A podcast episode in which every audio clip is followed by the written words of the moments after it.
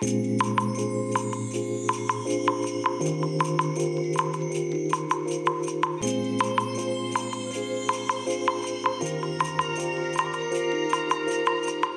い皆さんこんにちはこんばんは。お疲れ様でございます。本日はですね8月30日水曜日でございます。えー、今ねもう夜の23時2分そろそろ3分になる頃というね、まあ、遅い時間帯なんですけれども、えー、と先ほどといってももう 1, 時1時間2時間ぐらい前1時間ぐらい前ですかね。えっ、ー、とですねあのいろいろとですねネットでですねあのエフェクター関係のものをね、えー、まあネットというか YouTube ですね。YouTube でエフェクター関係のものを見てましたらあんまりね私の中では興味があんまりなかったものなんですけれども、えー、コンプレッサーの情報がね、えー、出てきまして、えー、まあ要は音を圧縮してね、えー、この高すぎる音を高すぎるっていう変化大きすぎる音を小さくする圧縮してね小さくして、えー、逆に、えー、小さすぎる音を今度ちょっとボリュームを上げると。ボリュームを上げるという言い方でいいのかな？まあそういうねえー、役割を果たしてくれるコンプレッサーというものがあるんですけれどもまああんまりね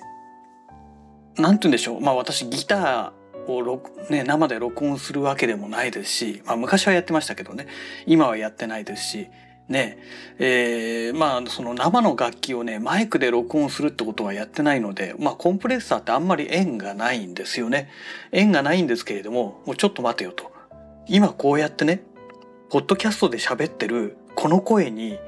コンプレッサーってよく考えたらなんか使っていたような気もするなと思ってね。えー、あれですよ。あの、ウェーブスオーディオの、えー、ボーカルライダーっていうね、えー、まあ、プラグインをね、毎回使ってるんですけれども、これある意味コンプレッサーだよねと思ってね。で自動的にねこの音声をある程度一定にしてくれるということなんですけれどもただねこのねボーカルライダー使っていてやっぱりね若干ね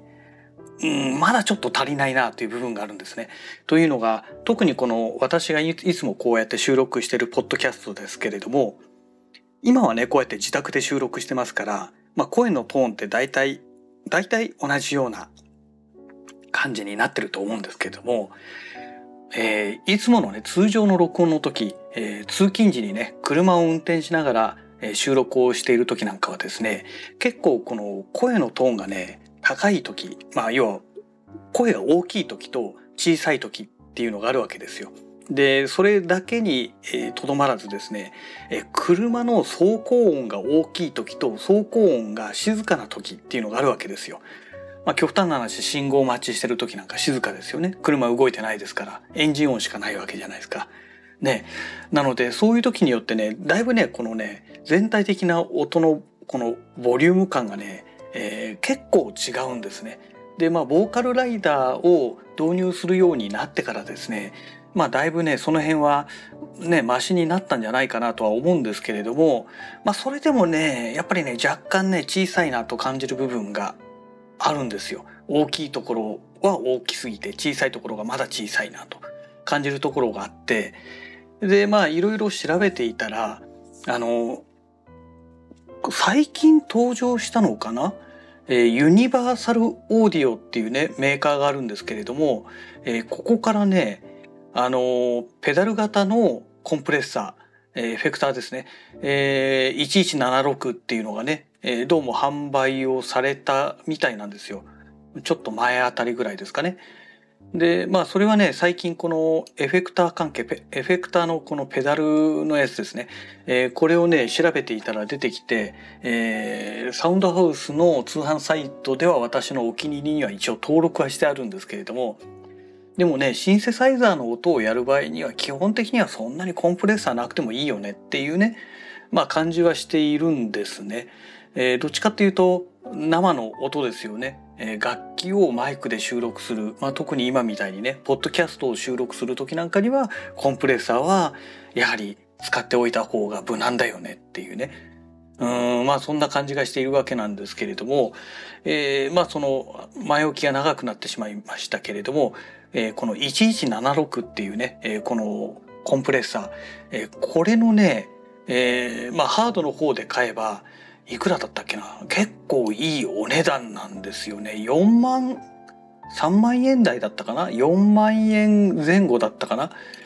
結構いいお値段なんですね。えー、ちょっと今ね、えー、サウンドハウスのそのお気に入り登録してるとこ見ます。あ、そこまでいかなかったか。29,700円ですね。ユニバーサルオーディオの、UAFX1176 スタジオコンプレッサーということで、29,700円税込みということでね、まあ今販売されているわけなんですけれども、ねいやー、ちょっとね、さすがにね、まあこれを買って、で、このポッドキャストをね、収録するのに使うのには、ちょっとどうなのと。えー、というのがもう単純な話ね、あの、車の中で収録してるわけですから、いくらペダル型でね、大きくはないとは言ってもね、これをさらに持ち歩くのはね、ちょっとどうかなというのがあってですね、えー、まあそれであればね、プラグインで買ってしまった方が、もう間違いなくいいでしょうと。ね、今この今、今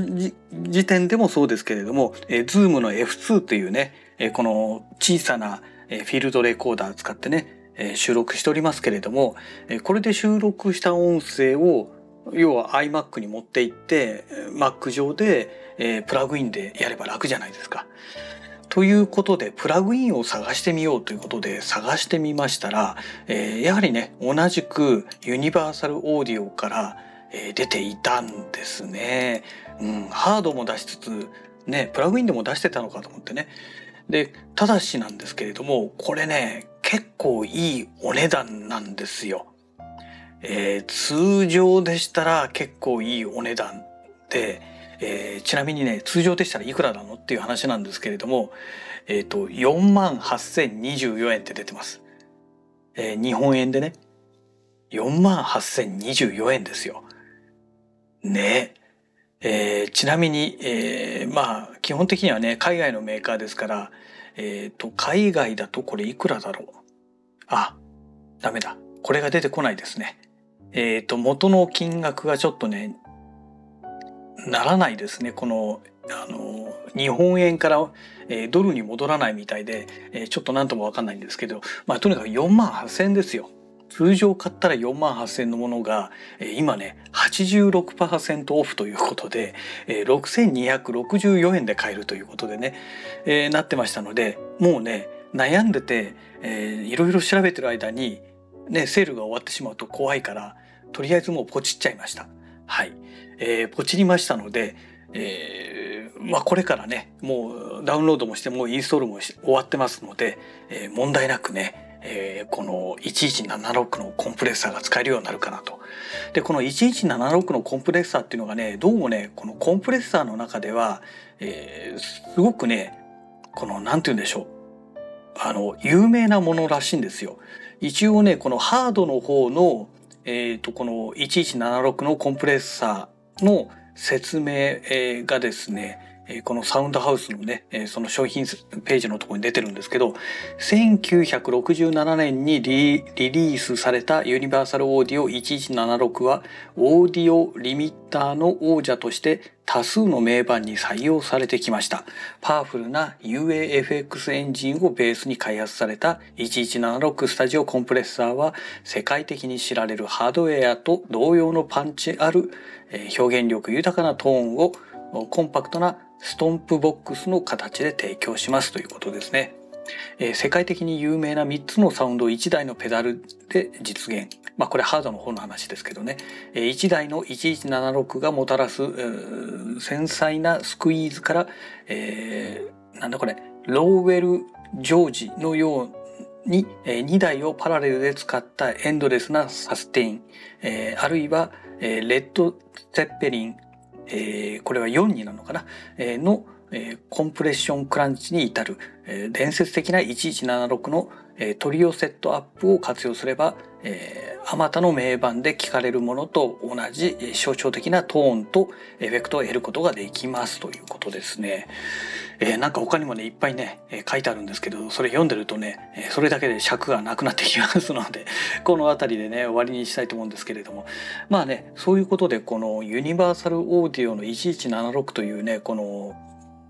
まあ、いわゆるコンプレッサーですね。えー、これはね、えー、結構定番のものらしいんですよね。えー、なので、まあ、とりあえずキープしておこうということで、え買っておきました。ね。まあ6264円ですからね86%オフですからとりあえず買っておいて損はないだろうと。ということでね、えー、まあ買ってしまったわけなんですけれどもまあ今日のこのポッドキャストではね、えー、このコンプレッサー使ってもまあもう声のトーンがね、えー、ずっとこのなんて言うでしょう運転してる時とは違いますんでねあの一定の状態で収録できておりいると思いますので、えまあこれを使うことはないと思うんですけれども、え毎朝のね収録しているポッドキャストではやっぱりこれを使った方がより安定したその一定のねボリュームに保つことができるのではないかなと考えている次第でございます。はい。えー、そんなわけでですね、えー、本日はですねこの、えー、ユニバーサルオーディオの、え、1176、え、クラシックリミッターコレクションっていうね、え、このコンプレッサーとリミッターがセットになった、えー、このプラグインですね、えー、全部でなんかね3種類あるみたいなんですけどね、うん。えー、コンプレッサーが2種類と、えー、リミッターが1種類ということでね、えーまあ、セットになったものを、えー、86%オフで、えー、プラグインブティックでね、えー、ポチりましたという、まあ、そんなお話でございました。はい。えー、それでね、あとね、まあ最近ね、この DTM 関係、特にこのエフェクター関係ね、ちょこちょこお話しさせてもらってるかと思うんですけれども、えー、最近はね、音源というよりかは、やっぱりね、エフェクターをね、えー、ちょっと集めなきゃいけないなというふうに考えてまして、えー、次に買うエフェクターを何にするべきなのかっていうね、えー、まあエフェクターってもこのプラグインの方ではなくて、えー、ハードウェアのエフェクターの方ですね。で今ねサウンドハウスのページでの、えー、私がお気に入り登録しているのが、えー、レッドパンダというメーカーのね、えー、ラスター V2 ですね。えー、それからまあ今お話しましたユニバーサルオーディオの UAFX1176 スタジオコンプレッサーえー、それからね、えー、ボスの DD8、えー、デジタルディレイですね。えー、それと、えー、これなんて読むんだろう。チェ、チェ、チェーズ？チャズ？チャズって読むのかな？えー、ブリスオーディオの、えー、ムード、ムードマーク2、ムード、モード、モードかな？モードマーク2かな？えー、というねこれはねディレイとかね、えー、マイクロルーパーとかねまあそういったものなんですけれども、えー、こちらとねあとメリスというメーカーのね、えー、ポリムーンとね、えー、あれ？そういえばヒドラ言いましたっけ？ヒドラあれ？ヒドラが登録されてないな。あヒドラもうちょっと後ですね。同じくメリスのヒドラですね。これはあのピッチシフターですね。えー、それから同じくあれ？これさっきも言いましたっけ？チェイズチェイズなんとかって、そうですね、チャズ、チャズだか、チェイズだか、えー、ブリスオーディオっていうところのジェネレーションロスマーク2ですね。えー、あ、あと MXR の M299、え、カーボンコピーミニっていうね、これはアナログディレイですね。えー、まあこういったものをね、今登録をしておりまして、えー、ただね、これ全部買うってことになっちゃいますともうとんでもない金額になるわけですよ。一個一個がね、えー、高一番高いので6万5890円、えー、このモードマーク2とかいうやつですねこれが一番高いですね、えー、6万5890円あもう一つあれだジェネレーションロスマーク2も6万5890円ですね。え、これがね結構いいお値段するんですよ。でそれ以外はねだいたい3万円台かもしくはそれ以下。あでもラスター V2 が4万700円か。これも結構いいんですよね。うん。えー、まあ今ねあのストライモンの、えー、ビッグスカイというね、えー、この空間系エフェクターのこのリバーブに特化した、えー、この、まあ、エフェクターですね。これを持ってまして。であと,、えー、とこれはよいしょとえっ、と今目に見えるところにあったんで手を伸ばして撮ったんですけれども Zoom の MS70CDR っていうねこれもね空間系のえマルチエフェクターですねこれは。うんえー、まあねコーラスディレイリバーブこの3種類が入ってるのでまあこれ一つあれば一通りね、えー、まあできちゃうっていうねまあそういうものなんですけれどもまあ今あのその先ほど言いましたストストライモンのビッグスカイこれが、えー、リバーブ特化型のエフェクターになってますので次に欲しいものはやっぱりディレイかなと。で、えー、ディレイも欲しいしピッチピッチシフターっていうね、えー、この 3, 3度上の音を同時に鳴らすとか、えー、3度下の音を同時に鳴らすみたいなねなんかそんな感じの、えー、何度かこの音をずらして、えー、それでね同時に音をえコピーして鳴らしてくれるっていうねリアルタイムに鳴らしてくれるっていうそういうねエフェクターもあるわけですよ。えー、それが欲しいなと思いつつねであとねえっ、ー、と何だったっけなまあディレイはねえっ、ー、とこのねディレイと一言で言ってもですねデジタルのディレイとアナログのディレイってあるらしいんですよ。でアナログのディレイはちょっとね歪み音に歪みが生じるらしいんですよね。えその代わり、え音に温かみが出るっていうふうにどうも言われてるらしくてですね。うんそれもなんかデジタルとアナログ両方欲しいよねっていう感じがしておりまして。であとはですねあのルーパーですね。ルーパールーパー。イントネーションどっちが正しいのか分かんないんですけれども、えこれ何かというとまあ分かりやすく言うと簡単なサンプラーみたいなものですよね。えっ、ー、とその実際に演奏してこの出た音を一時的に記録してそれを繰り返し再生してくれるというね、えー、まあそういった装置なんですけれども、えー、でそれ繰り返しなのか何回かって設定できるのかどうかちょっとその辺はね使ったことがないので分かんないんですが YouTube で見てますと結構ねこのピッチシフターと、えー、エフェクえーとあとリバーブですね、えー、もしくはディレイ。とルーパーこれをね使ってね結構面白いことをやってる動画がねいろいろ出てくるんですよ。なのでねまあちょっとルーパー私そのものがね使いこなせるかどうかわかんないんですけどねわからないんですけれども、まあ、これ使えたら面白いんじゃないのかななんて、思ってる次第でございます。はい。まあ、今そんなこんなでね、えー、まあまあ全体的に空間系のものになるんですけどね、えー、オーバードライブとかね、ディストーションとかあの辺はね、うん、ちょっといいかなっていう いいかなっていうのはいらないかなっていう感じはしているんですけれども、ね、ちょっとその辺のこの空間系エフェクターをうまく利用して、えー、て言うんでしょう、普通の音をちょっとかっこいい音にしてみたいな、みたいな。えー、今そんな感じの気分で、えー、ございます。はい。えー、そういうわけでね、え、そろそろ本日のラジログはこの辺りで終了したいと思います。それではまた。